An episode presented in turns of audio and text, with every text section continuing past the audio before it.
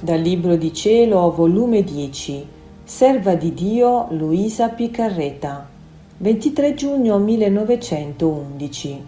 L'amore non è soggetto a morte, non c'è potere né diritti sull'amore. Trovandomi nel solito mio stato, quando appena è venuto il benedetto Gesù mi ha detto, Figlia mia, l'amore non è soggetto a morte, non c'è potere, non ci sono diritti sull'amore. L'amore è eterno e per chi ama è eterno con me. L'amore non teme di nulla, non dubita di nulla e gli stessi mali li converte in amore.